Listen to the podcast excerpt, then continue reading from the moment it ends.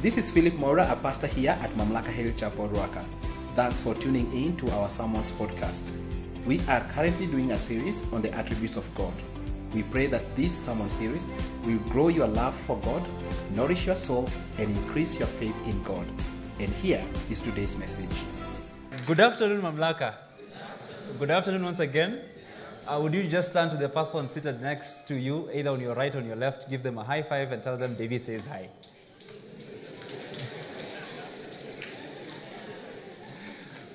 Amazing. We continue with our series. This is our God, and my hope is that as we continue to learn about these attributes, that our hearts would be drawn to Him, um, and that we will magnify the Lord. Right? Um, there's something. There are two things that a magnifying glass can do. Uh, it can either make something small look big, or it can make something actually that is big to cause us to see for what it really is. My hope is that as we do this series, that our eyes would um, behold this God and look at Him and celebrate what He has done and who He is to us. Uh, the past times, as Rev has shared, is that we've done incommunicable attributes, and these are attributes that we said that these are only true of God and God alone. These attributes set God to be God, and these attributes are only true of Him and not of any creation order. But again, today we dive into the communicable attributes, and Reverend Lowe reminded us that the best way to remember these communicable things is also to think about communicable diseases, those that have actually can be passed from one person to another. And therefore, these attributes, God has passed them to us in some finite measure with the creation order that we're able to display these things. As I was thinking about uh, our time t- together today, um, there is a podcast that I listen uh, to by Barry Cooper, a guy who Reverend, uh, not Reverend, Pastor, Pastor Madenge loves to listen. Um, and there's something interesting that he managed to pick out, which I hope that you'll also reflect on it. He made this correct observation that there's a wrong way to try to become like God. And there's also a right way to want to imitate God. In Genesis 3, we see man trying to become like God. And again, we see a text like Ephesians 5:1, which tells us, be imitators of God. And it might feel like these two texts are actually having attention. One is telling us, don't be like God in this particular way. Another one is telling us to imitate God. And therefore, there is a good way or a right way to become like God, which is us growing in the communicable attributes that God has allowed us to share. But also, there's a wrong way for us to become like God by desiring to be like Him in His power, in His omniscience, in His, uh, unchanging, uh, his unchanging nature or immutability, and also in His independence. And my hope is that we will look at the communicable attributes today in that light, and hopefully by the end of it, be provoked to want to be like God in the right way. Amen? So today we're going to cover two attributes. That is one, the goodness of God, and secondly, the love of God. And it's been said that the goodness and love of God are the most important attributes to some extent in a hurting world. And therefore, I just want us to go ahead and start with the goodness of God. And this is something that we say all the time God is good, and all the time, yeah, you guys, uh, I, your energy is actually starting up here then diminishing. The wow is also the wow is also good. So take pride in it. Uh, yeah. So we say that God is good all the time and all the time. God is good and that is His nature. Wow. It's likely that you have used this statement a lot of times, and this statement can be a cliche. For some of you guys who find yourselves in moments where you want to do public speaking, it has been said that a good way to try and start a conversation or to speak in public uh, is to say, God is good all the time. And it's likely that we might end up using that statement as a cliche kind of statement without really, really thinking through what we really mean. And therefore, today I want us just to fix our eyes on the goodness of God. And the, by definition, this is how we define it that the goodness of God is God's nature by which He displays His kindness, His benevolence towards His creation. We say that by nature, this is God's nature by which He displays His kindness and benevolence towards his creation. And here we say that God is by nature good. He is good in all his acts, he is the standard of good, and that all that he does is worthy of his approval. I've just loved the song that we've managed to sing today, um, the song that we sang, Good, Good Father. It says, You're a good, good father, and that's who you are. And then it says, You are perfect in all of your ways. Out of the goodness of God, God does good to us. There is nothing that flows out of him that is not good. God, God, in his very nature, he is kind hearted, he is good natured in his intention. God is the highest good because from God, creation enjoys his endless and limitless goodness. And then I would want us just to look at this uh, specific attribute in two ways. And the first uh, part is I want us to look at it from the place of that the goodness of God is also displayed in his creatures. He displays his goodness towards his creation. God's goodness is revealed in his sincere and well planned care for his creation. Psalms 145, verses 9, and again we go back to the scriptures to understand who God is. This is what the psalmist says. He says that the Lord is good to all, he has compassion on all he has made. How we see God displaying his compassion to all that he has made, in, it is in his meticulous care that he gives his creation. And we see a snippet of that in Psalms 104. I would ask you just to turn there so that we can read together. In Psalms 104, we'll read from verses 14 to 17 and then jump to verses 24. This is what the psalmist says. In view of God's goodness to his creatures, he says, He makes grass grow for the cattle and plants for man to cultivate, bringing forth food from the earth, wine that gladdens the heart of man, oil to make his face shine, and bread that sustains his heart. The trees of the Lord are well watered, the cedars of Lebanon that he planted. There the birds make their nests. The stork has its home in the pine trees. Again, from verses 24 says, How many are your works, O Lord? In wisdom you made them all. The earth is full of your creatures. There is the sea, vast and spacious, teeming with creatures beyond number, living things both large and small. There the ships go to and fro, and the Leviathan which you formed to frolic there. Verses 27 These all look good to you, to give them their food at the proper time. When you give it to them, they gather it up. When you open your hand, they are satisfied with good things. We see God's goodness in his care for his creation. And just think with me here if God were just to allow us to survive, or rather, eat without having our taste buds. Um, think with me here if God just created us, because we need food to survive, right? We need to have food. But imagine with me here if God removed our taste buds, we would still eat and we would still live. But God has gone ahead to give us taste buds that when you take that maembe and you eat it, yeah, when you eat that kamande and that rice and you have that pizza, God allows you to relish that. It is part of His goodness that you would actually stand there and enjoy the ice cream and have your taste buds like feeling that tingling, touching feel of the goodness of that food. And once you, you conclude and you eh, conclude eating that meal, you'd actually feel that warmth embrace. And imagine that food it, it hasn't gotten to its perfection. Because again we know that sin corrupted everything. Imagine if that maembe was not affected by sin. That feeling would be godly. It would be a heavenly kind of kind of fruit. God displays his goodness by providing shelter clothing food for all creation. But also on top of that jesus makes um, the, the, the, book of matthew makes a very interesting um, statement here in matthew chapter 5 from verses 45 we see god's goodness not only just to his creation, but we see it to all men. He says he causes his sun to rise on the evil and the good and sends rain on the righteous and unrighteous. God displays his goodness to all, believers and non believers alike. Atheists experience God's goodness whether they choose to accept it or not.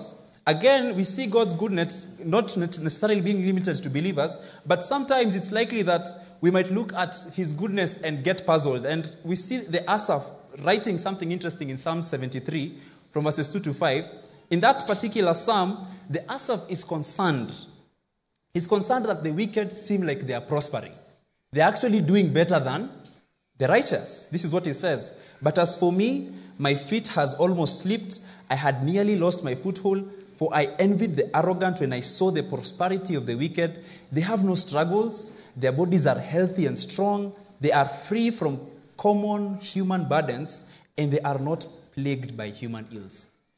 This particular psalm, as the psalmist is trying to lament at the state of his own prosperity compared to that of the, of the wicked people, there is this reality that God displays his goodness both to the believers and the unbelievers. But again, the other statement that I want us also to look at it from, the second thing is that God is the source of all good and the standard of good. Think with me here. There are comments we make often. We eat some food and we say that was a good, that was a good meal. You eat a meal and probably someone has invited you to your home and they've, they've made, let me use the same, same example, muchele, kamande, and chapati, and they've made it and with some, some, some garnished, um, what, chicken, for example, and you're eating all that and you feel that's such a good, good meal. And you, you enjoy the meal and you give very, very good feedback, five star rating about that meal. But in that particular statement, you are acknowledging that's the extent of your, of your standard. You have said it's good as per your, your, your liking, right? But if you were to bring a chef de cuisine, someone who is the best chef in town, to sample that mchele, kamande, and, and, and, and uh, what else? And chapo, and they would wonder what manner of use of coriander was that? yeah. This, this, this is not a flavorful kind of meal, right?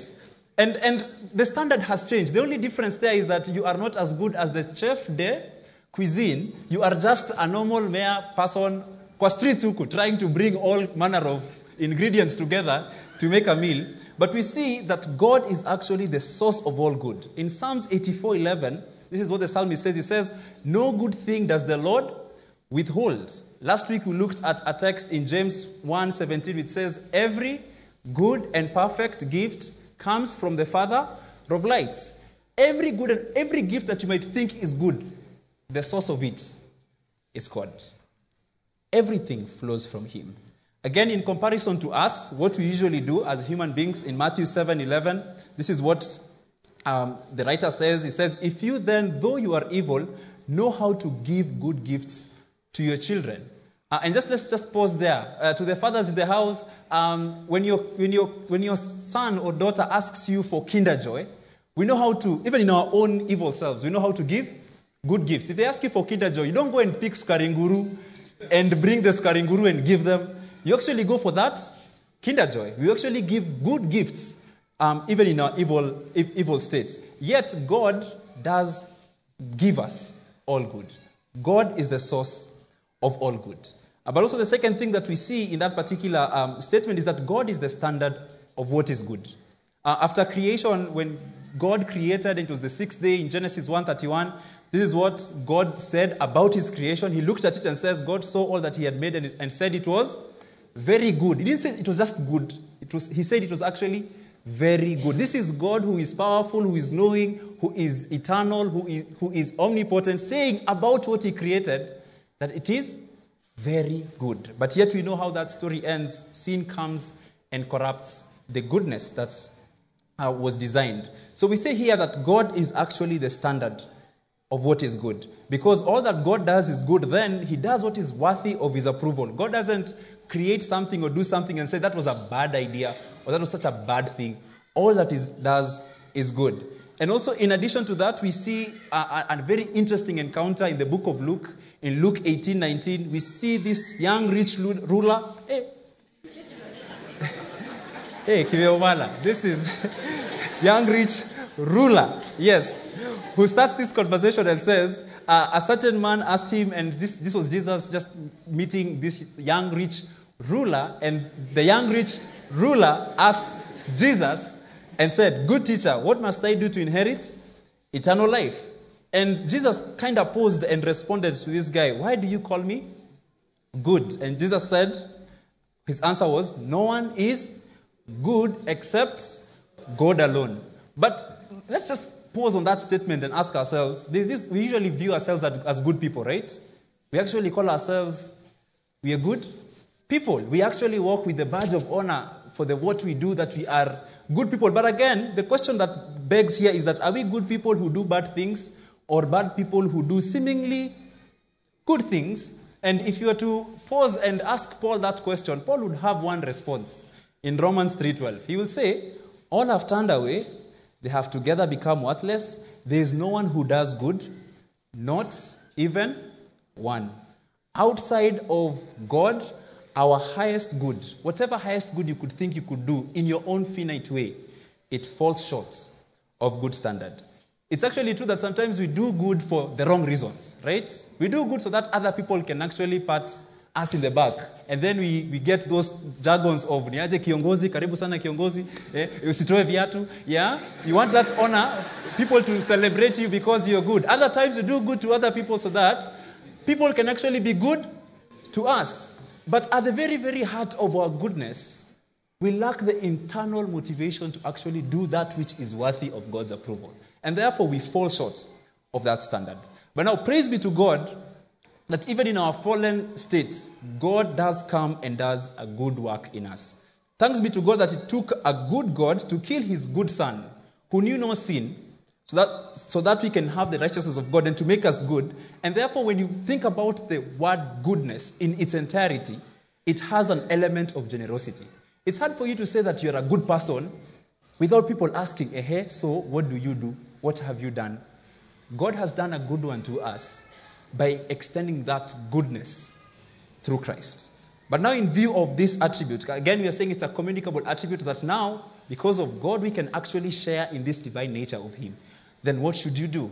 And here we have three application points towards God's goodness. And the first one is that God's goodness should remind you to abound in good works. It's easy that you know um, why you are saved. If you are saved and you've placed your hope in Jesus Christ, and congratulations to those who've just publicly professed their faith in Christ, it's likely that you know you've been saved from sin, from death, and you're looking forward to heaven. But between your salvation and the end, what happens here in between? Right? Ephesians 2:10 will tell us what happens there in between. It tells us, "For we are God's handiwork." Another text says, "God's workmanship created in Christ Jesus to do what? Good works which God prepared in advance for us to do." In view of God's goodness, God has set you and saved you to do good works. And therefore, you should abound in these works. But the question that probably comes is then when what then constitutes of good works? What then should we know? What if God is the standard of good, then how would we describe what good works are? And if truly, truly God is the standard of good, then good works must be worthy of God's approval. They must be worthy of God's approval. And for that to happen, they must be internally motivated to please God, and they must ex- outwardly or externally conform to the laws of God. And therefore, as you continue asking yourself, is this a good thing for me to do? Apply that twofold standard. Does it internally conform? Is it inwardly motivated to please God? And does it externally conform to the law of God? And therefore, everything that we do in our dealing with our Creator and His creation should be done to the glory of God. The difference between someone who is driving and throwing that whatever bottle of Coca-Cola through the window and a Christian who choose, chooses to withhold that, that, that, that statement lies in the idea that you are able to take care of God's creation in a view that externally conforms to the law of God and it is inwardly motivated to please God.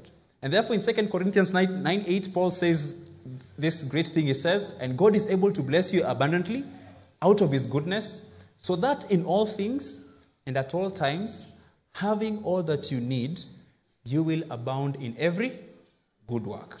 And therefore, Christians should be busy people doing good works in that regard. The second point would be God's goodness should provoke you to enjoy God's goodness and gifts.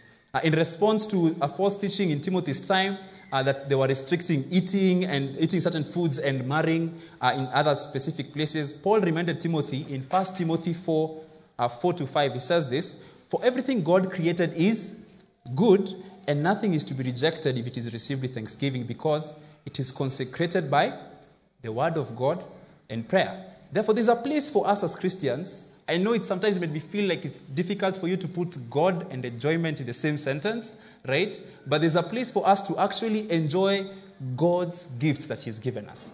In Genesis 3, in view of behind the lie of, of the serpent, was the idea that God has not given enough for them to enjoy. Was the idea that you have all these foods to eat, but this one is a limitation, and therefore we will want to make our case to eat this one, and therefore we are missing out in enjoying the gifts that God has given us. My prayer for you is that you would enjoy the goodness and the gifts that God has given you, but also there's a caveat that you should enjoy them within the confines of you glorifying God. At the very, very heart of it, you should do your enjoyment um, to the glory and honor of His name. Again, Sometimes we are prone to grumble and to complain, and sometimes we ask the Lord to, we, we, we complain about the gifts that God has given us. We feel like God has not done this, we're not content with where we are. My prayer for you is that God would cause you to enjoy the gifts that He has given you. For Ecclesiastes to remind us that for enjoyment, for you to enjoy the gifts and the goodness that God has given you, that in itself is an act of goodness. You can actually have a gift and lack the ability to enjoy it, right? But the, uh, the, the idea that you, are, you can, God can give you a certain gift and that you're in a position to enjoy it, that should lead you to enjoy that gift, all to the glory and honor of His name. The third point would be God's goodness should lead you to thanksgiving. God's goodness should lead you to thanksgiving. Psalms 107 from verses 1 says, Give thanks to the Lord, for he is good, his love endures forever. Paul would actually say, Give thanks in all circumstances, for this is the will of God in Christ. This is what God desires us to do, to give thanks to him in view of his goodness. And I don't know when is the last time you sat down and counted your blessings and looked back and recounted the providential things that God has done to you. Would you do that even as we come to the end of the year, just to give glory and honor to God in view of His goodness? But also, it's likely that you are filled with worry sometimes, that you worry about tomorrow and you wonder, um, will these things work? Will everything fall into place? My prayer is that even in those moments, would you look at the birds of the air?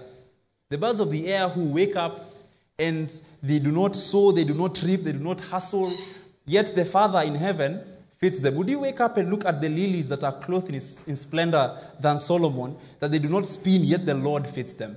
Would you look at the ant that pretty much is right in a particular place, that finds food when you, that kawan rice that you decide to pull out of the table as you wipe your table, that is food for that ant, and God has provided for it um, in that particular way. Would you cast your worry and, and trust your life to God, that God knows what you need and that He will actually be able to provide for you out of His sufficient goodness. But also, it's likely that in certain seasons, we would feel like God's goodness is not that sweet, that it's not that present. It does not really appeal to our taste buds. And you would wonder, is God really good? And probably, like the children of, children of Israel, would find ourselves in those moments of complaining and murmuring. My hope is that at the end of it all, we will pause, reflect, and hopefully count our blessings and see beyond the anguish, see beyond the loss, see beyond the despair, and hopefully, at the end of it all, after the laments and after the complaint, after you walking through the valley of the shadow of death, that you'd actually see that God was actually with you and that his rod and his staff, they comforted you. And that you'd explain, like David, as he says in Psalms 119, verses 72, he says that it was good that I was afflicted, that I may know your statutes. David pauses and puts these two different words, goodness and affliction, in one sentence. And he says, Thank God, God afflicted me that I may know God's statutes. And my prayer is that this would actually change our view of suffering. This would actually change our view when we face trials and temptations, and that we would count it all joy when we face trials of many kinds, because God is actually fashioning us to conform to His will and to His pattern. Secondly, we get into the second attribute, which is God is love. Um, here we say in our world today, our world is made and comprised of many love stories. Um, from the, from the movies, from the music. We have a lot of definitions of that. In fact, it's likely that if I was to ask you to put two words, two top words um, in your mind, when, and, and probably put those two words that come to your mind when you think about love, it's likely that God may not appear in that top two list.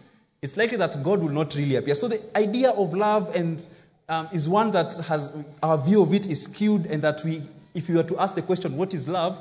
we would arrive at different definitions. And therefore, we do know that we love for many reasons. And from our world today, it almost feels like this word love has a mystical and magical idea in our, second, in, our, in our secular world. And therefore, as we get into this, my hope is that you would be able just to pause, to pause, to press a pause button on all those love stories and probably love ideas that you have about what love is, and allow your mind just to learn from what God says about it. By way of definition, this is how I define it as, as what is the love of God. By definition, it is the unconditional, selfless commitment that God gives Himself for, for our sake. Here, here it's how I say it, it is the unconditional self commitment that God gives Himself for our sake. We find a very striking um, word in 1 John 4 8, whereby it says that God is love. We see that and we wonder, God is love. And here I would want us just to look at um, this particular attribute and see the two words that we see in the Old Testament and the New. And therefore, God is love, and by nature He is loving, and out of Him flows His endless love for mankind. And therefore, if God is love, then we are to pause and shut off other voices that seem to tell us what love is, and therefore we are to turn our eyes on God and hopefully get to understand what is the meaning of this word called love and how is God love. In the Old Testament, we see the first word, um, which we call it, it, it's the word Hesed. Hesed appears um, as one word that uh, uh, describes God's love in the Old Testament. If you were to translate it, it would actually mean either loving kindness um, or mercy. The English word doesn't really, really arrive at a good conclusion of what that, that word is, but it displays that this word basically shows us of God's pledging his love to his people in Israel. And this word Hesed points us to the definition of it, which is the loyal love of God. If you were to look at Psalms 106, verses 1, this is what the Bible says. It says that the love of the Lord is everlasting. The word Hesed points us to that kind of loyal love, a loyalty that a loyalty like no other, flowing from an infinite God to his people. When God was making his commitment to the children of Israel in Deuteronomy, after they have crossed the Jordan, not the Jordan, they've gotten to, the, to, to Canaan and they have triumphed over the Jebusites, the Hittites, and all, all the other heights. And um, he said this to his people in Deuteronomy 7, uh, Deuteronomy 7, 7 to 9. He says that the Lord did not set his affection on you and chose you because you are more numerous than other peoples, for you are the fewest of all people, but it was because the Lord loved you and kept the oath he swore to your ancestors that he brought you out with a mighty hand and redeemed you from the land of slavery, from the power of Pharaoh, king of Egypt. Know therefore that the Lord your God is God. He is the faithful God, keeping his covenant of love to a thousand generations of those who love him and keep his commandments. The word Hesed points us to the loyalty of God, whereby he committed himself to Abraham. He was faithful to Abraham, faithful to Isaac, faithful to Jacob, went ahead and gave them the law, went ahead and gave them the, the, the, the judges, went ahead and walked with them even in exile, all through to the coming of Christ, fulfilling his promises. And it says, to a thousand generations. And the second one that we see in the New Testament is the word agape, a word that probably we know. And this word displays a highest form of love, which has the connotation that it is an in spite of kind of love rather than a because of kind of love.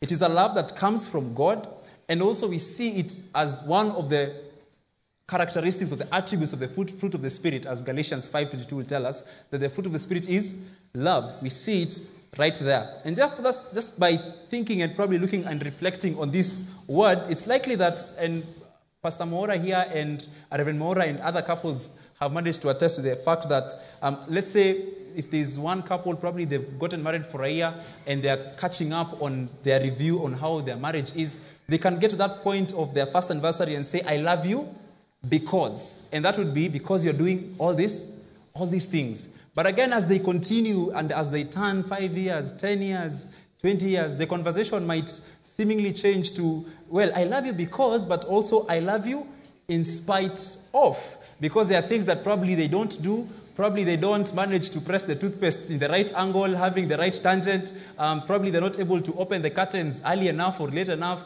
Um, and you have to make you have to make peace with the fact that you love them in spite of. Probably they even forget birthdays and anniversaries. Um, and this, this love basically shows us to a place of there's an element of forgiving and forbearing. And this is an in spite of kind of love that flows from God. And therefore, we see 1 John 4 8 basically showing us that this love comes from God. In 1 John Uh, 4 8, this is what it says from verses 7. It says, Dear friends, let us love one another, for love comes from God. Everyone who loves has been born of God and knows God. Whoever does not love does not know God because God is love. And that shows us the sequence of this kind of love. Left to ourselves, we will not display any of this on our own.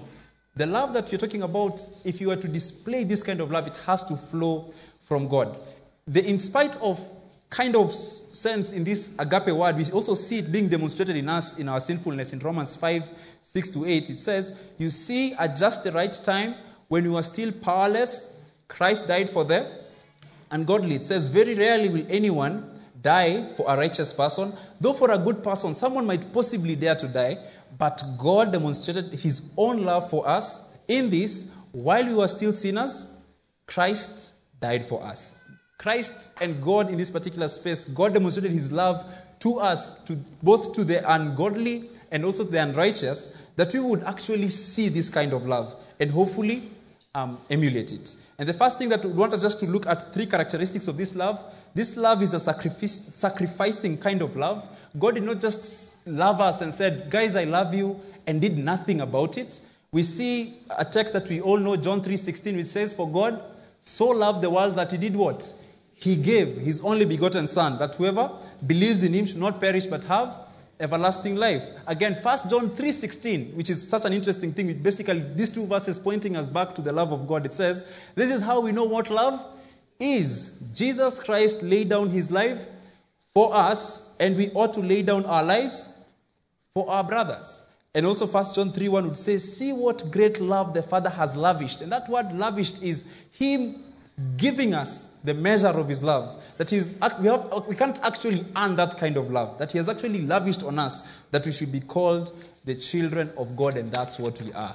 Then the second thing is that this love is unconditional. This love is not one that is uh, conditional with ultimatums that if you don't do this, uh, I will not do this. God's love for the world is unconditional. He loves his children and those who are called in his name with the same kind of love. We see in 1 John 4 9 to 11, which says, This is how God showed his love among us. He sent his one and only Son into the world that we might live through him. This is love. Not that we loved God, but that he loved us and sent his Son as an atoning sacrifice for our sins.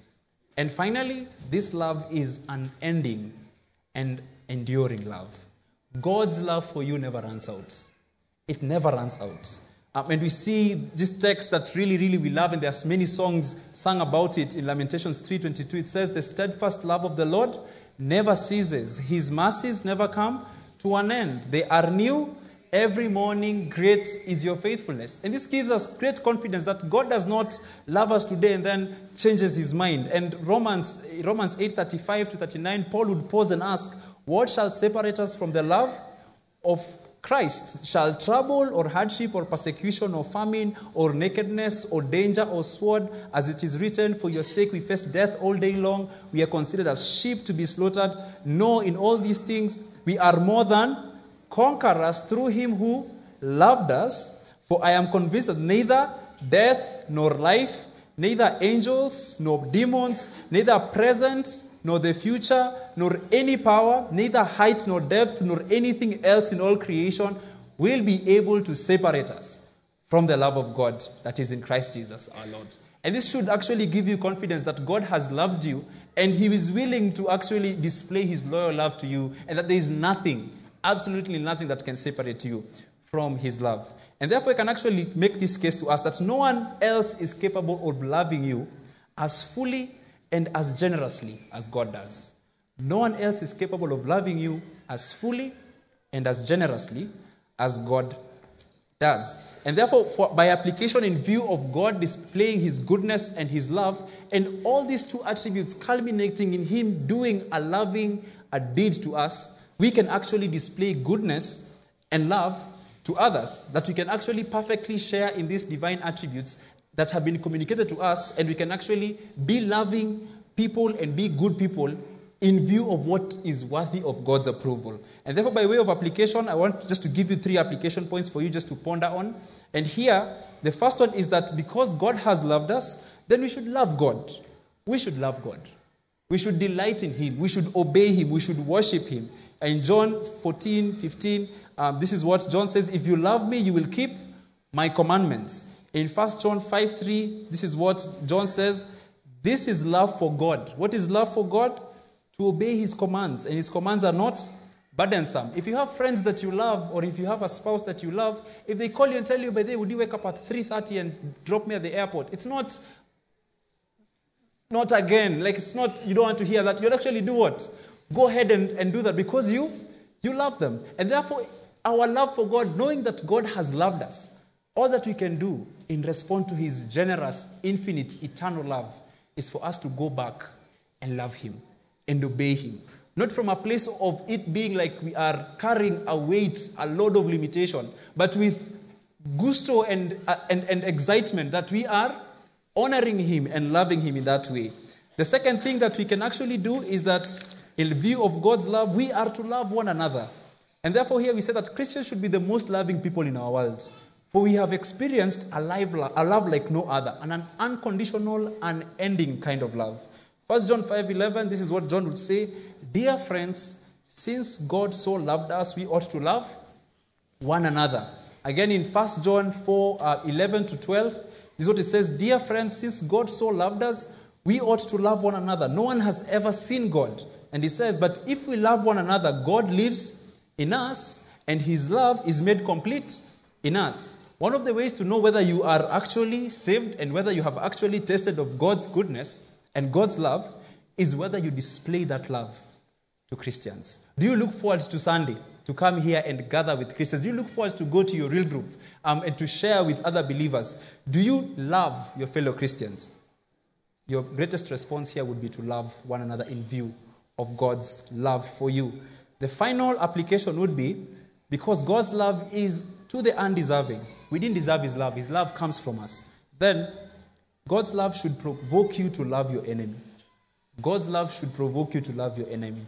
In Matthew 5 43 to 44, in the Sermon of the Mount, this is what Jesus says You have heard that it was said, Love your neighbor and hate your enemy. But I tell you, love your enemies and pray for those who persecute you.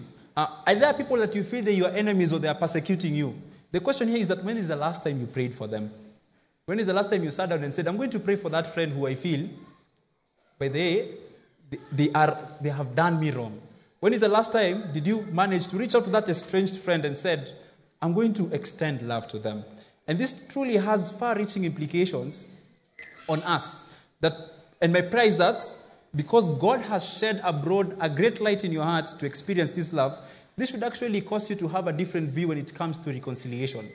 It's likely that probably you are here and there's someone that you are estranged, that family member, that friend, and you feel there is a lot of tension. May this remind us that if God was able to bridge that gap between Himself, an infinite God, with us finite human beings, how much more then can we find reconciliation be- between us finite human beings? The gap was so huge, yet Christ bridged that gap. How much more us?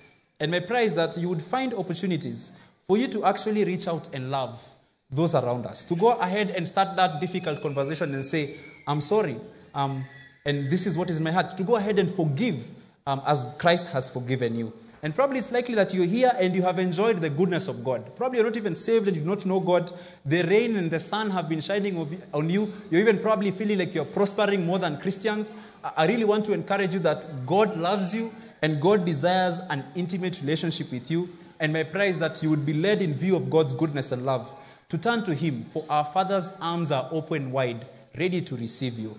And therefore, in conclusion, my prayer is that we'll be loving people and good people, not because we can earn that by our own works so that we can boast, because God has actually lavished on us His love, that we can actually be genuinely good people in view of what is worthy of God's approval, and that we can actually love Him genuinely with a sincere heart, love our brothers with sincere care, and also pray and love our enemies. For in left in our normal selves, we would choose to hate our enemies, but in view of God's love, we would choose to love our enemies and those who have hurt, hurt us. And my prayer here would be in Ephesians 3:17 that says, "I pray that you being rooted and established in love may have power together with all the Lord's holy people to grasp how wide and, and long and high and deep is the love of Christ and to know his love that surpasses knowledge that you may be filled to the measure of all the fullness of God.